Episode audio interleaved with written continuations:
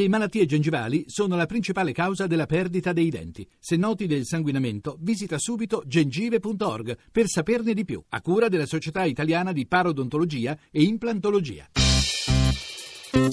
La radio ne parla.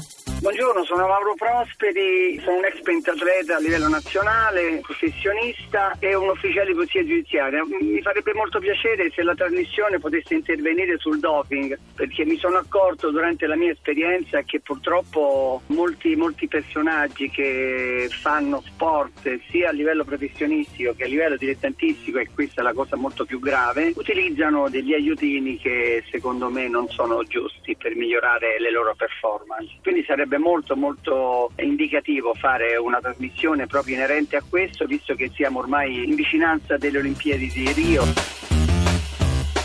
Buongiorno, sono un vostro ascoltatore. Volevo esprimere il mio pensiero in merito al corpo. Secondo me manca la cultura del corpo inteso come attenzione al corpo in salute. Siamo tutti più ben disposti nel presentare un bel corpo senza considerare i danni eventuali che procuriamo ingerendo vari medicinali. Posso esprimerlo questo pensiero perché io frequento varie palestre e essendo nel settore sento dei colleghi praticanti che ogni tanto mi chiedono se possono avere dei medicinali atti a gonfiare un po' la muscolatura e aumentare le prestazioni, senza tener conto, ripeto, dei danni che può provocare tutto ciò.